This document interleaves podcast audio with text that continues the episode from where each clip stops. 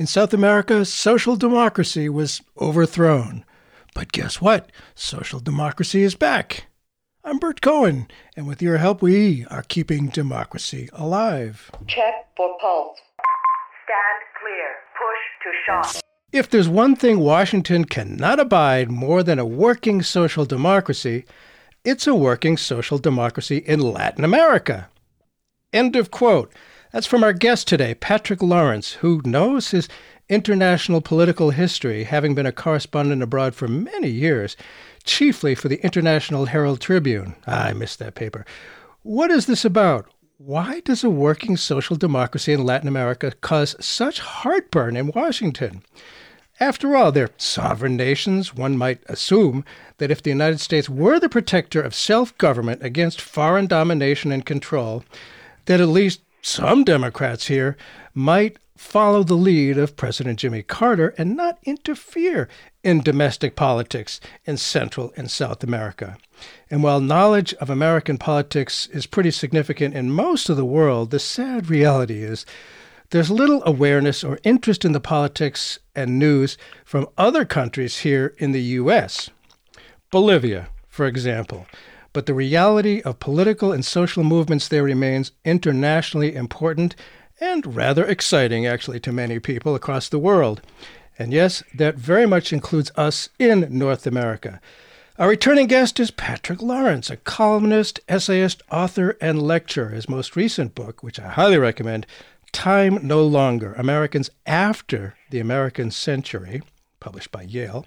You can follow him on Twitter at The Floutist. His website is Patrick Lawrence. And he's got a new project coming out, which we'll talk about before the end of the show, called The Scrum. And his new article is titled Talk of Another Pink Tide. Well, to start out with, another pink tide.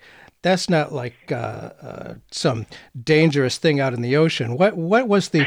It's not about algae, right? right. What what is if this is another pink tide? What was the earlier pink tide?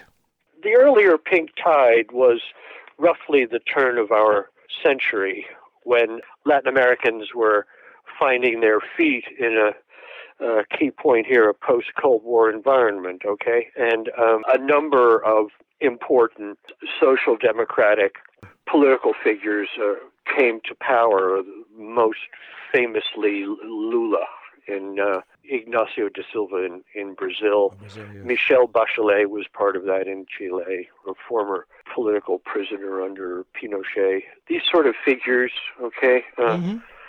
Rafael Correa in Ecuador eventually emerged. Right. I believe that was during the early Bush years that uh, perhaps there was some resistance to, to Bushism Latin America was changing colors, right? Uh, yeah. Uh, changing political complexion. It was an excellent thing. Um, when we say working, working social democracy, yeah. we mean working for the people who who inhabit the country, right? Uh, working that. for its own people, um, and that's that's the key point here. Pretty radical. yeah, the American way in Latin America is mm. that governments work less for their own people than for multinational investors and you know the, the, anti-communist crusade and so mm-hmm. on and mm-hmm. so forth. Mm-hmm. Hence, hence generations of dreadful murderous dictators and so forth. And we Americans ought to be ashamed of what we've done in Latin America. Oh, but we helped the profits of uh, United Fruit Company and companies like that. But those days, uh, maybe, maybe they're behind us, although history changes very slowly.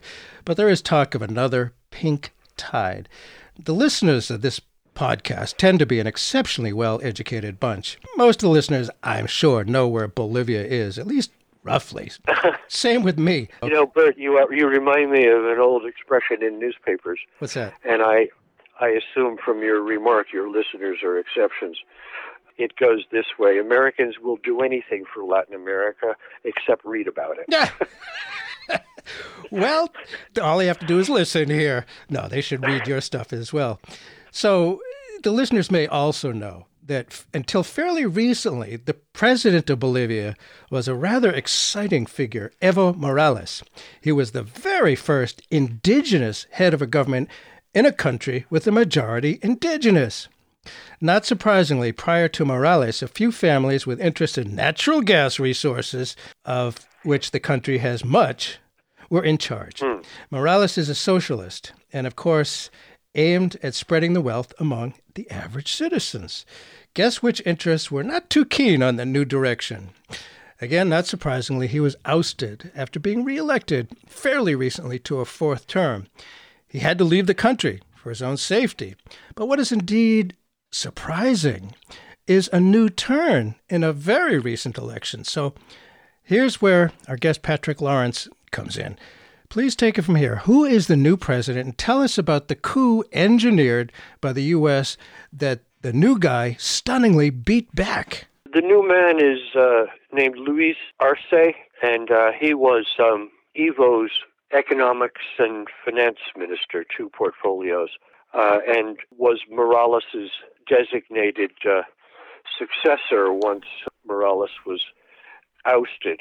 Now let's let's explain the coup very briefly. Sure. Uh, yes.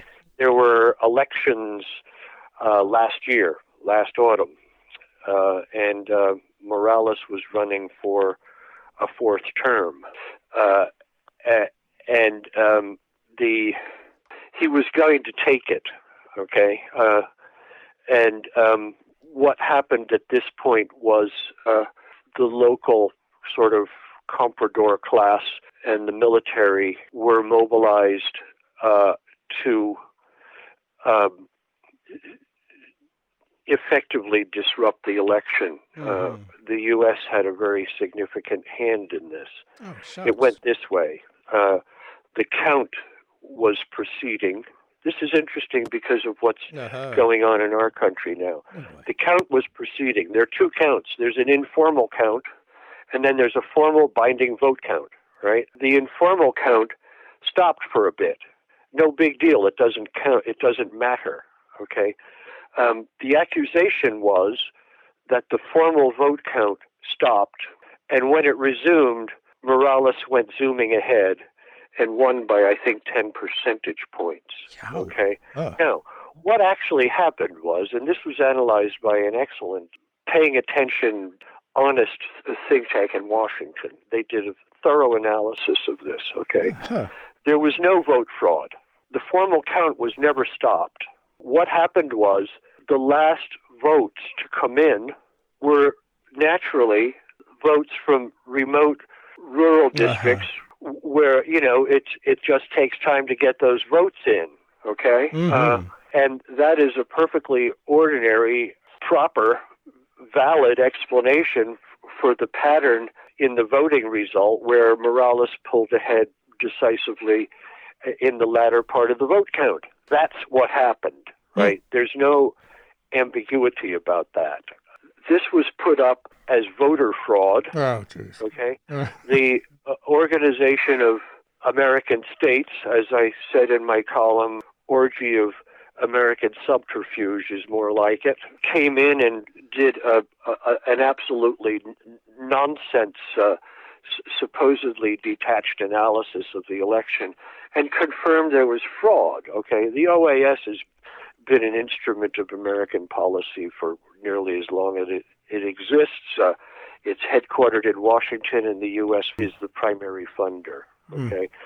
So you get this all over the place. Nominally independent institutions, another famous one at this point is the uh, Chemical uh, uh OPCW, or Organization for the Prohibition of uh, Chemical Weapons. Uh, they're nominally uh, independent, they're not at all, right?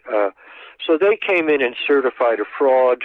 The Army moved in, um, basically invaded Morales's residence destroyed it and drove him into exile a few days in Mexico, and then uh, Carlos Fernandez, the president of Argentina, uh, and another sort of pink tighter, right, uh, uh, offered him exile, and that's where he's been, and that's the story.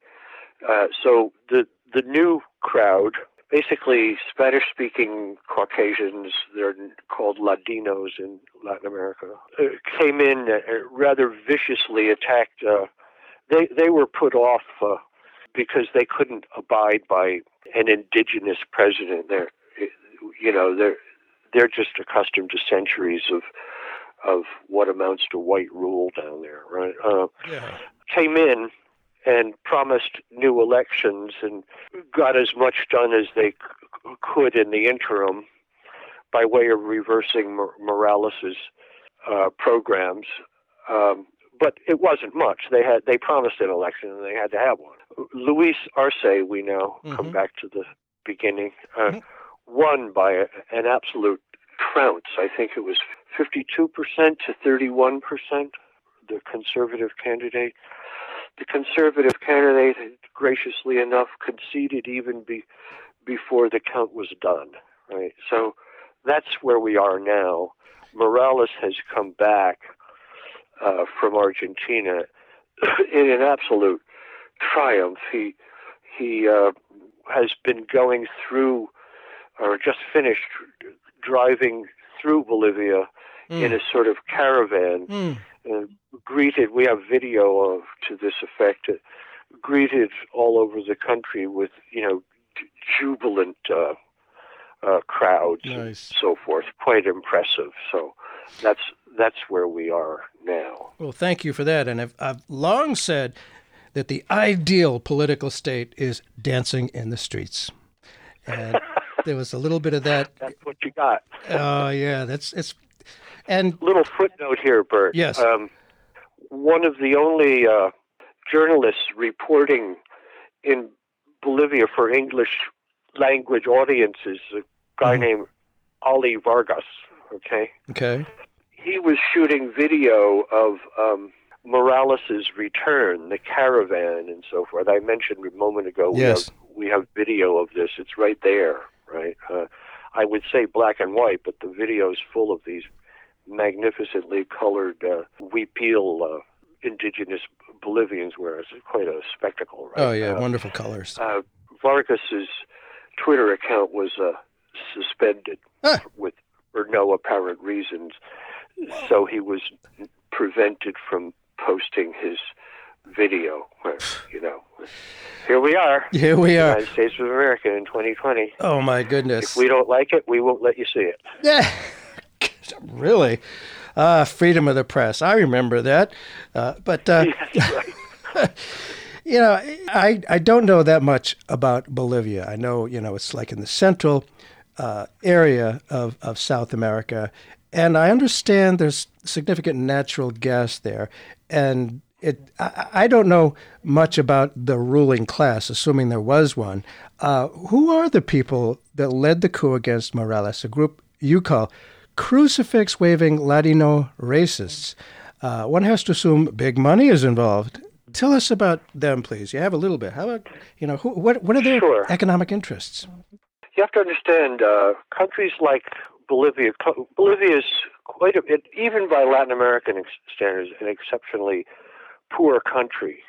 And there's been no real evolution until Morales, no, no real devolution of power to uh, local populations. Um, you had a, a kind of thin crust of uh, Ladino class, uh, business people, ideologues, and so forth, uh, running the country. The transition away from that was unusually abrupt. There was no gradual turn toward a kind of modernized political system. It was very abrupt with the with the election of Morales. This this group was quite shocked, right, uh, and never really accepted Morales. Uh, he's Yeah, had sure. problems with them the entire time of his in all his entire time in office. Uh, um, and uh, so these people are about business. They're about foreign investors, Mm-hmm. And they have this rather peculiar. They have this rather p- peculiar imagery. Well, it's uh, they're very high on the Bible and the crucifix and everything. Uh, Hmm. These are all symbolic of of you know Spanish, you know, Western culture. Okay, Mm-hmm. so it was, it, it's sort of a confrontation with these people on the on the cultural level and Mhm. the ideological level. It's a confrontation between West and non-West, if you will. Ah, All right. uh-huh. But the material aspect is is hardly to be overlooked. It's uh, Bolivia is is just immensely resource rich, right? Uh-huh. Tin, lithium, natural gas. You know, those are the big ones, right? It, it reminds me of my years in Malaysia. You know, Ma- Malaysia was uh, tin, indeed, again, palm oil, rubber, right? Uh, uh, oil. These resource-rich countries are are always going to have these sorts of problems. Uh-huh. Uh, who gets it? Where? Who sells it? Uh, who profits? And so forth, right? Uh, Yeah. and so, uh, until Morales came along, it was all about, you know, the the familiar phenom, uh, foreign resource exploitation. Okay, Yeah. the, the the the really tragic, egregious one was the privatization. Uh, your listeners better be sitting down. Uh, the privatization of Bolivia's water supply, right? Uh, uh, and instantly the cost of water, right? It's sort of coming right out of the ground, right? Uh, instantly uh, the cost of drinking a glass of water went went uh, up to the point where in 19 late 90s I think uh, yeah yeah last few weeks of 1999 uh, into spring of 2000 these these massive protests uh, against the privatization of Bolivian water. It uh, good for the Bolivians. It got so out of hand they had to reverse the privatization. Incredible. Um, yeah. After that, the other questions are natural gas. That was a big one. Uh, Evo nationalized um, natural gas when he came into office. The big companies there are Repsol, Spanish producer, and Shell. Okay, he didn't throw them out of the country. He nat- he nationalized um, in cooperation with those companies Hmm. um, with a, a new Brazilian company, with a beg pardon, a new Bolivian company uh, running the show. You know, kind of Mhm. like Pemex or in Mexico or whatever it's called in Venezuela, et cetera. Uh, You know, it's it's sort of a, a faint echo of uh, Yep.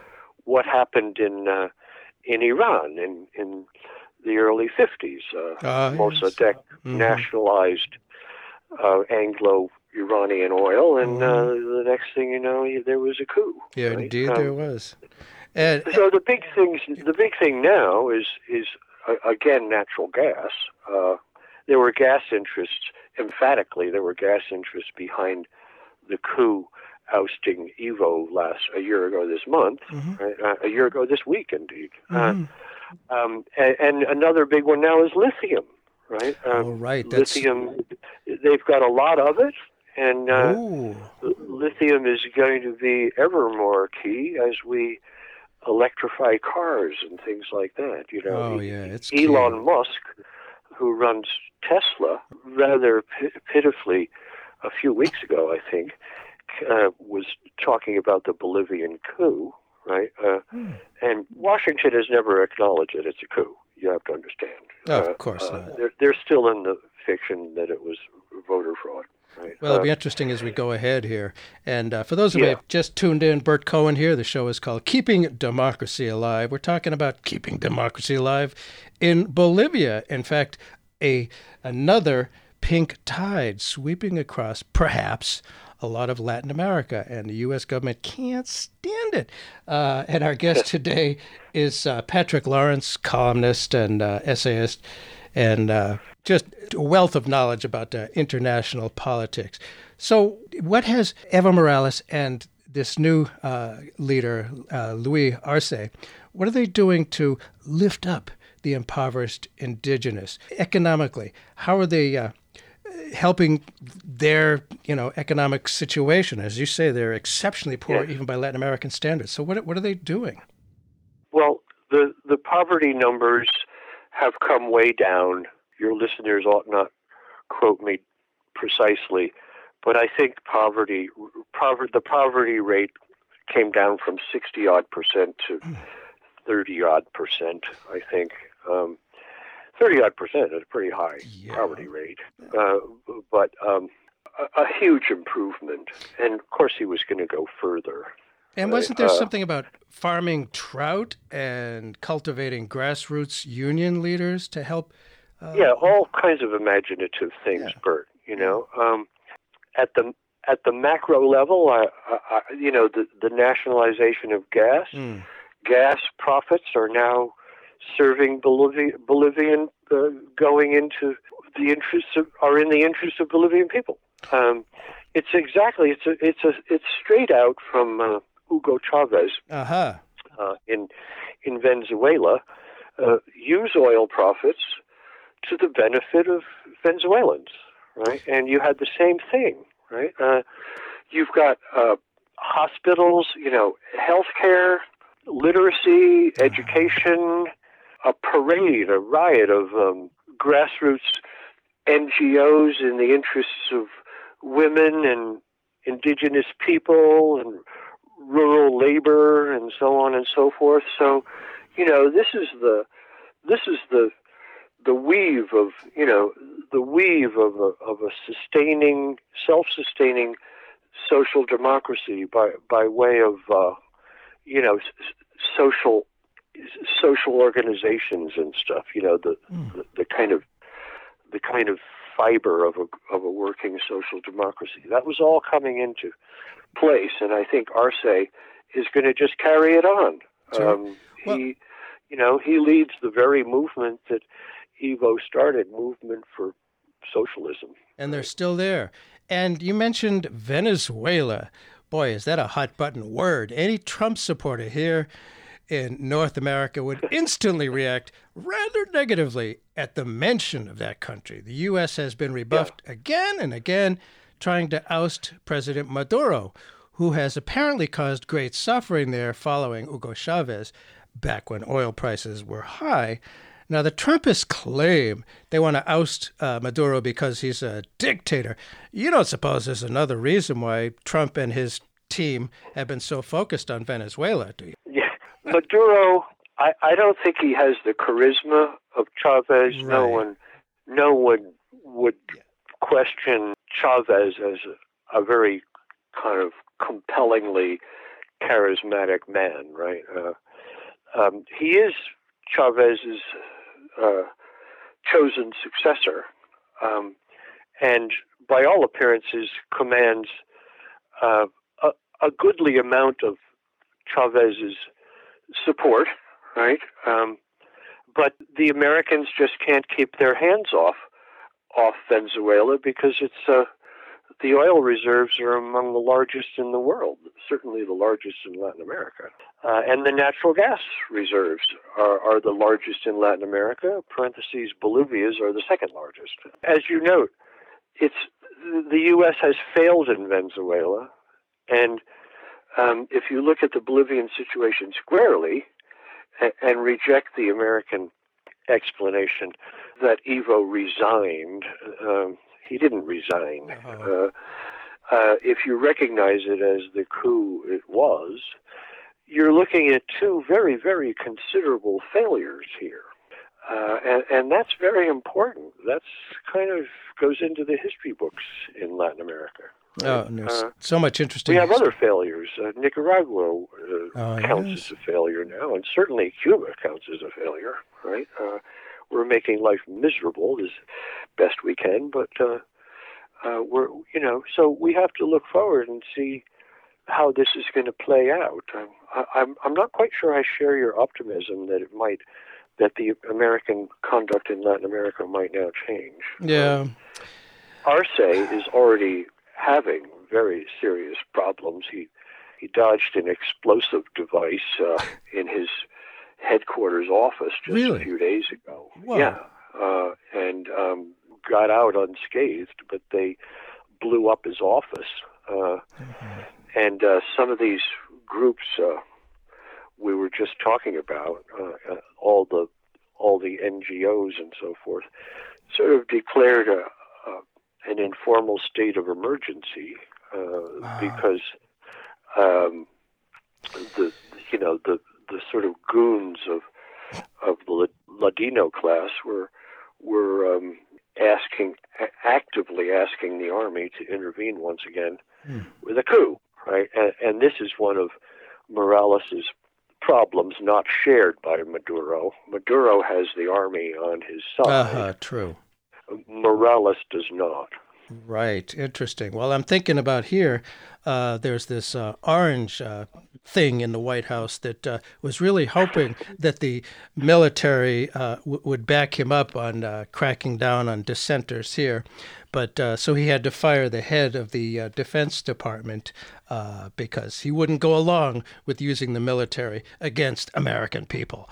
yes. I, may I may yeah. I mention something here? Oh, please do the Venezuela, the American sanctions blitz and all that. We had a we had the peculiar incident a few months ago.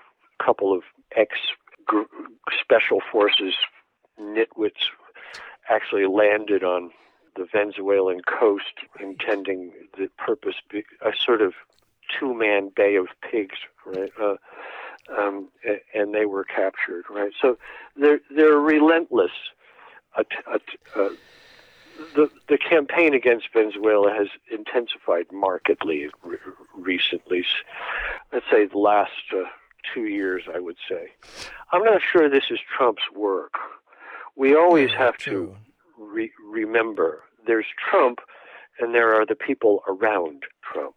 And right? it didn't uh, start with Trump. He, he and was, and yeah. I I don't know. I, I'm not quite certain. Well, I know in cases like North Korea, let's not go too far afield here. Yeah, yeah. Trump wanted to make a deal with the North Koreans, and I think that's a very wise thing to attempt.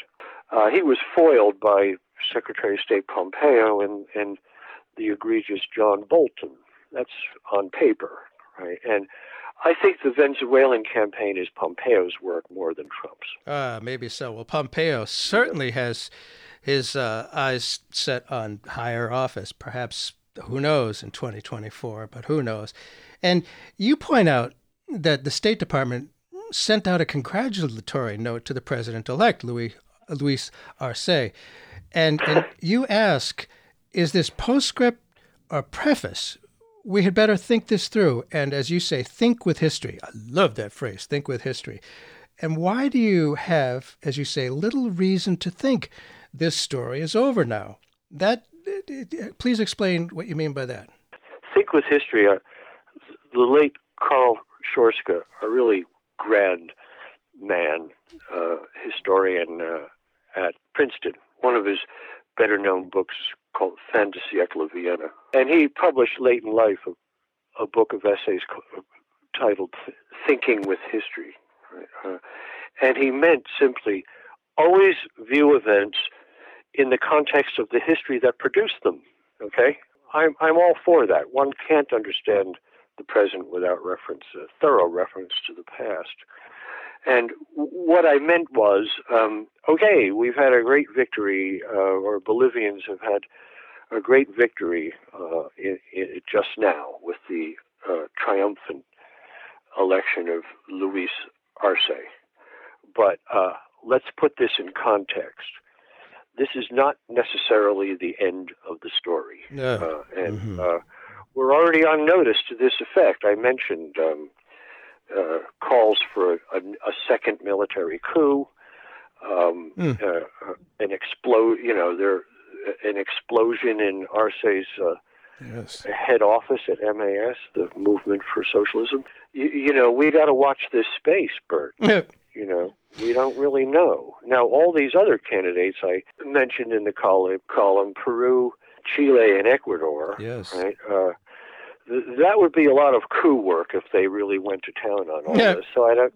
You know, I, I, I, uh, I, one doesn't really know how Washington is going to yes. react.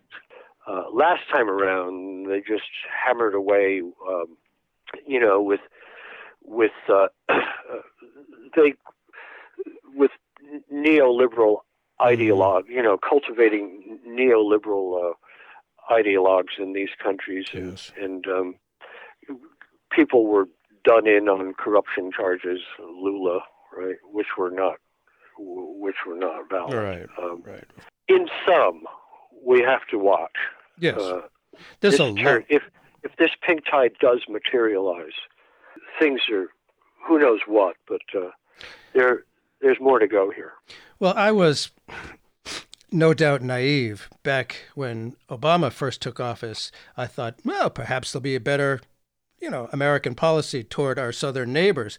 And then very quickly thereafterwards, in 2009, his then Secretary of State uh, Hillary Clinton uh, kind of uh, nod and winked to a coup in Honduras. And so it kept going and kept going. And, you know, obviously this goes on since, uh, you know, since just after uh, the Second World War that, that we thought uh, that we, we described that area as our backyard. How incredibly insulting. Remember that phrase? Oh. Your- Some of your listeners will remember Oh, that. yeah, the older ones. Me, for example. And yeah, the what is the Bolivar, Bolivarian ideal? The article quotes Miguel Diaz Canel, uh, Cuba's first post-Castro leader, saying the Bol- uh, Bolivarian ideal is reborn. What is the Bolivarian ideal? You can't go anywhere uh, in South and Central America without seeing the name Simon Bolivar. What is his influence to this day, and how might that be manifesting itself in this perhaps new pink tide? Simon Bolivar was an 18th century um, political leader uh, of Spanish extraction um, and stood for the unification and uh, independence of Latin America, right? The, notably, the sort of north central part, right? Uh-huh. Uh, he wanted to make one nation, uh, one sort of sturdy nation out of them, Ah, uh, decolonized, independent, and all that. mhm. So that's uh, really nice. a, a, a too brief summary, but that's who Bolivar was, and um, that's why Bolivia is named Bolivia, Yes. uh, and, and that's why uh, Hugo Chavez referenced Bolivar uh, constantly. That was Sure. that was the stamp of his time, right? Uh, and, and that's what uh, the Cuban leader meant when he said the Bolivarian ideal And it- lives. It seems to apply to the to new developments in Chile. A recent vote in Chile, part of this pink tide, perhaps, is uh, bringing back the left, which was ousted in a Kissinger-led violent, bloody coup, September 11, 1973, which ousted the popular uh, Allende. How, how? Tell us about how Chile may now be part of a new pink tide. That's a pretty interesting and hopeful situation as well. Yeah, truly. Um, the constitution that Chileans live under today was drafted and promulgated during the Pinochet years. And it was, uh, as your listeners will have no trouble imagining, very strongly tilted toward foreign investors, created dreadful concentrations of wealth Mm. uh, and inequality. Uh, I think just last year, the a UN commission reckoned that uh, a quarter of Chilean national income goes to one percent of the Chilean population. Oh, right. This is Jeez. these are the consequences of that constitution. Mm. Um, So and uh, they're making a new one, I guess. yeah, they voted. Uh, let's see, they they voted uh, just a few weeks ago, Mhm. right? Uh, let, me, let me try to remember here. They they voted uh, uh, around uh, October 24th or so Oh. t- in a referendum, long planned referendum. It was supposed to occur earlier, but the coronavirus uh, Uh, caused a postponement. mhm. Um, do you want a new constitution? And who do you want to write it? If you do, who do you want to write it? Wow. Okay. Um, remarkable returns. 78% uh, of those who voted in the referendum said yes, a new one. And their preference is for a constitutional. The, the question was who writes it? The sitting Congress, or do you want a new, a newly chosen constitutional convention? They went for a newly chosen constitutional convention and members of Chilean Congress are not automatically included in it, right? So Chileans plainly uh, know the score, okay? Yeah, Um, they sure do. and uh, uh, they're now scheduled to vote um, sometime in 2022 Uh-huh. for this, and it's a it's a you know it, it, it it's not the way it, it's not an election as we're discussing in Chile uh, in beg your pardon in Bolivia it's it's not an election such as the other three I mentioned coming up in Latin America but it's a very very big deal uh, for Chileans it will change the course of the country That's really. very very exciting. And I remember back when I was in college in the early '70s, uh, we were taught. I studied Latin American governments, and that Chile had the long-standing, most solid democracy. That all ended, of course. Thank you, Henry Kissinger, and uh, brutal, horrible dictatorship that, uh, of course, the U.S. supported. But back to uh, uh, Bolivia. One of the South American media outlets, a big one you mentioned, is Telesur. Their La Paz, La Paz is the capital. Uh, their La Paz correspondents talked about something called a Unity Pact. What? Tell us about that, please. What is that? The Unity Pact uh, is was uh, a kind of broad alliance. I'm honestly not quite sure pact is the term, but that's what they're calling it. Uh, Yeah. um, a broad alliance of these NGOs, this dense weave of NGOs, um, again representing the interests of indigenous people, uh, rural farmers, you know, uh, rural workers, uh, industrial workers, women, right? All these different constituencies, and I'm not going to use the word intersectional. Thank you very much. Pulling them all together so they speak with one voice. That's what she's talking about Ah. you know, Yeah. uh, in, in, you know, uh, strength through unity sort of thing, right?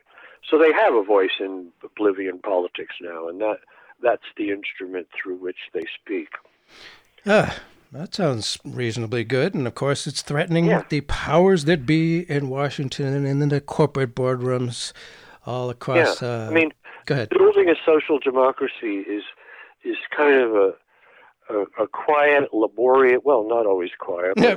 you know, a steady, laborious, not always visible effort at weaving, basically, uh, of forming connections between, eh, you know, uh, Mhm. uh, uh, among the population that didn't previously exist because the the system was not made to reflect their interests, right? Yes. So it's, you know, uh, I gather if you, I've never been to Cuba, but I, I haven't. I gather uh, it's a very prominent feature of Cuban life. These sort of ground level institutions, you know, that that uh, pull people together, uh, create basically a prevalent sense of com- consciousness Uh-huh. of community. Right? Boy, and you know, you talk about, and I'm, I'm hoping to have Thomas Frank on the show within the next few weeks. Oh, good for you. He's interesting man. Yeah, and talking about populism, and I think what you're describing, you know, there's the right wing populism, uh, and then there's there's left wing populism, and I think you know, working from the ground up, having local people, communities involved, that can appeal, I do believe, to a lot of people that your traditional, you know, democratic politics, uh, Democratic Party politics don't reach and they feel left out uh, and they, they, they don't like feeling left out. But anyway, that's another story. Yeah. Uh, for those who may have just tuned in, Bert Cohen here. The show is Keeping Democracy Alive. Our guest is Patrick Lawrence, a columnist, essayist, author, and lecturer. And I'll plug his book again Time No Longer Americans After the American Century. And I think we are just at the beginning of that period right now. And we shall see. And we're talking about a new column he wrote about uh, talking, uh, talk of another pink tide throughout uh, Central and South America. And one of the big countries down there in terms of geography, of course, is Brazil. They now have a pretty right wing president, uh, Bolsonaro, good buddy of outgoing President Trump. Uh, tell us, please, about his, his predecessor, uh, and I may not pronounce this right, Luis Ignacio da Silva, known as Lula. In what ways Yeah. did he epitomize the pink tide? And what about his strength from here on uh, going forward? Lula I, I happened to be in Brazil um, when Lula first ran uh, for president. It was uh, let me da, da, da. it would have been 1989, I think, Hmm. or 90, 1990, and uh, it was you know Brazil was really on kind of high alert. Wow, this guy is going to do something new if he gets elected. Lula's background was labor, okay, um, and he lost that election, but he won the next one, uh, and. Uh, hmm uh, began re- reversing uh, the decades of political culture that accumulated after the military coup in 64, parentheses, supported by the U.S. Oh, surprise, surprise. Um, and so he began doing uh, in Brazil what we're talking about Ah. i with reference to other countries now. Um, a couple of things to note. Brazil is a very, very large country, has an extremely powerful business class, uh, and, you know, uh, an immensely diverse population. And uh, Brazilian political culture is lively, uh, to put the point mildly, Yep. right? Um, uh, very kind of tumultuous. Um, and they got Lula on corruption charges, Uh, um, and he was removed from office. Uh, I think he was served some time in prison. yeah, I uh, think you'll that sounds to check me familiar. That that. sounds right. So he's now been clear. Oh, oh uh, barred from public office. That was the big thing. He's now cleared. He remains a voice in Brazilian politics. They did his successor, Dilma. Um, they did her in too, right? Uh, uh, quarantined her in the presidential palace until they finished the work of discrediting her and got her out of office too. Again, no kind of violent coup, right? Uh, hmm no contras, hmm um, but they got her out too. So in comes Bolsonaro, a really serious setback, I will say, not only for Brazilian people, Yeah. but for the whole wide world. Yes. Um, this guy is absolutely frightening. Uh, Yeah. uh, his environmental policies. Ugh. The Brazilians are, you know, they are responsible for the Amazon basin, the so-called lungs of the earth, right? Uh, Right. and it, it's just you read the papers and you just say why is humanity standing by while this guy ruins our chances of long-term survival well that raises very large questions about the nation state and sovereignty and all that we can't get into that today No. but, uh, um, But is there, there's but still that's a, the story in brazil there's right? still a left there, is there not? I mean, they haven't crushed it completely, have they? no they haven't but it's certainly out of power Yeah. for the time being For the Um, time being, things do change. You know, and things do change, but it's a big again. It's a very very big country. oh, um, can't imagine. And, and, yeah, and uh, the the right there is quite powerful. yeah, and they've been making war. You know, just Bolsonaro. harvesting the jungle, the, the lungs of the earth. Yeah, we know, and it's we need to pay more attention to that. Yeah, and you know, it seems like all this stuff started with the the growth of the uh, OSS and then the CIA after World War II, when uh, somehow uh, the Monroe Doctrine was meant was taken to mean we own the entire hemisphere, and Yeah. so many nations, uh, not just in uh, Central and South America, but across the world, were seeking self rule during the Cold War, were jammed into the Cold War box of global monolithic communist domination. Perhaps the fear of communism was a cover story. Now you say, quote, if there's one thing the U.S. fears more than any communist threat, it's a working social democracy that will attract other nations to follow in the same path, end of quote. And that a working social democracy is a particularly strong motivation in our foreign policy. Why, why is that? And Yeah. why, why is it so powerful to the world? because social democracies uh, have the prospect of success, right? Uh, a working, sustainable success, um, a, a sort of Swedish uh, outcome, right? And uh, they will prove exceedingly contagious. Uh, it, once you have one that's working, others around them say, well, why are we accepting uh, our own exploitation uh, at the hands of a despotic ruling class? Um, uh, and um, social democracies work, uh, uh, underscore once again, we touched on this earlier, uh, work for the people of that country, not for foreign investors. Mm. Um, these things are uh, unconscionable i- in Washington, Hmm. right? Uh, the Monroe Doctrine, to mention it just briefly, was uh, uh, advanced. What it meant at the beginning was Right. that the young United States would not tolerate the the in, intrusions and interventions of European colonial powers. Right. Re- Mhm. remember, when we were young, we had we felt quite a lot of animosity toward the old Europeans. Right. Um, And uh, and we we are not going to let that happen in our hemisphere. That's Right. what it meant right.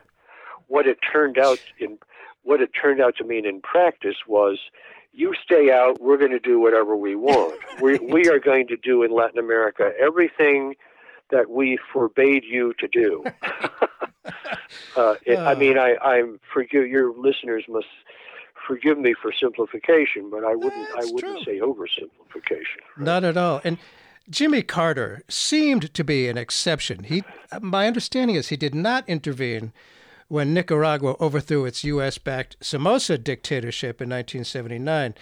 We're soon to begin the Biden era. There are hints that Biden is looking to end our coup culture in Latin America. And you, uh, and, and there's a quote from uh, Jake Sullivan, who's a heavyweight in the Biden uh, foreign policy team, saying, quote, the vice president fundamentally believes that the United States should be operating in mutual respect and a sense of shared responsibility. Now, I don't know. I personally, if I'm going to, you know, purchase lithium, I'd rather have the money go to the local people. You know, but but you are but you, you're not Elon Musk ah, this is true. You, you're, you're not the Commerce Department Oh, for sure. Uh, the Commerce Department. You are dubious that about what Jake Sullivan is saying that there might be a, a real uh, change in that we could operate out of mutual respect and a sense Yeah. of shared responsibility. Why? Why are you dubious? Why? Well, um, in the specific, Jake Sullivan is a confirmed exceptionalist. Uh, he wrote a piece in the Atlantic uh, a couple of years back uh, talking about the new exceptionalism. Right? Anyone who Yeah. writes in the me- meaning uh, uh, America is Right. it- it's a, a defense of global leadership is the is the common currency. Mhm. Uh, your listeners probably already understand this. Global leadership is a polite phrase for hegemony. Yes. Okay, Imperialism. um, uh, that's in the specific. Jake Sullivan uh, is nobody to look to for proper foreign policy of the sort Americans could be proud of. Mm.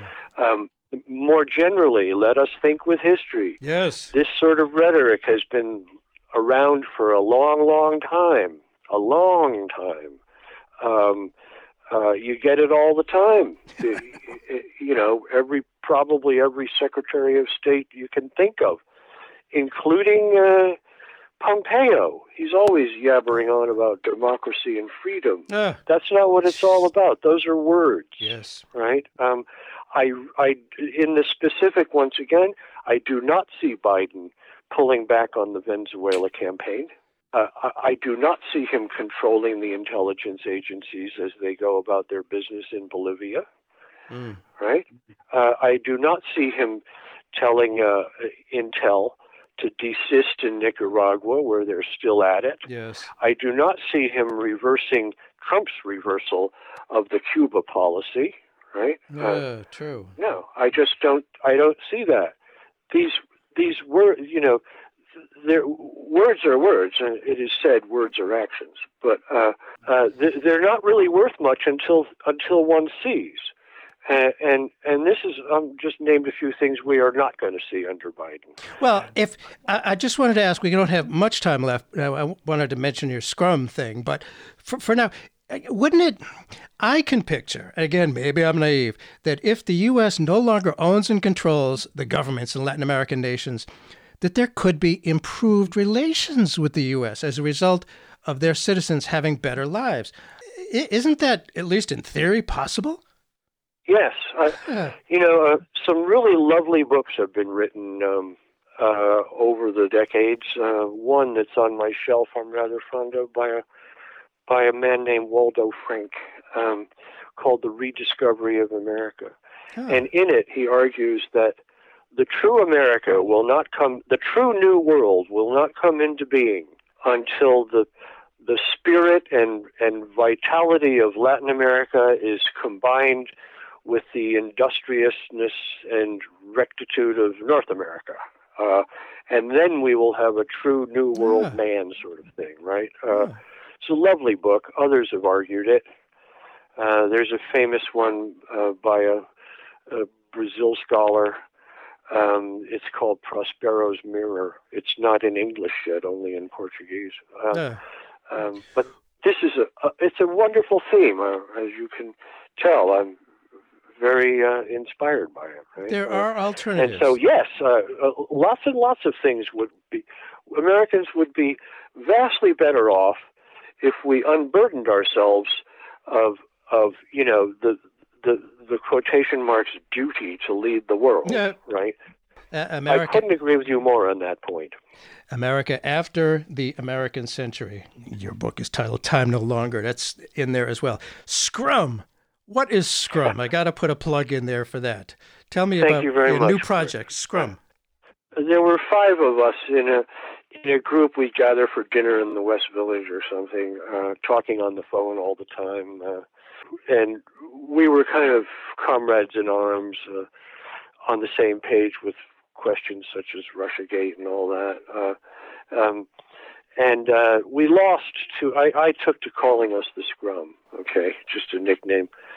And one member of this group was Steve Cohen, the noted Russianist Oh, yeah. uh, we lost him to cancer a few Yes, weeks ago, and yes. two days before we lost Steve, we lost another really interesting man uh, named Cheryl Sweninger. So our fivesome was down to three. We three gathered in New York for supper, and I said, "Hey guys, let's start a publication." Um, and, and you know, Substack is a really effective platform if you get it right. We talked it through over pasta and wine. Uh, what are we going to call it? You know, uh, my my uh, my nomination was outside agitators, but. I said, you know, maybe we don't want to be so irreverent. And and one of the others said, why don't we call it the Scrum? So there we are, and And- and, we are three of us, um, myself, James Carden, and and uh, Marshall Auerbach. James is a, an accomplished Russianist and quite wise on foreign affairs. Uh, So how can Um, people, how can listeners uh, tap into it through that internet thingy? Right. You you go to the scrum.substack.com Uh-huh. and you're in. And we're offering free subscriptions for a time so people can get used to us. Yeah. We're doing pretty okay with paid prescriptions. It's early days.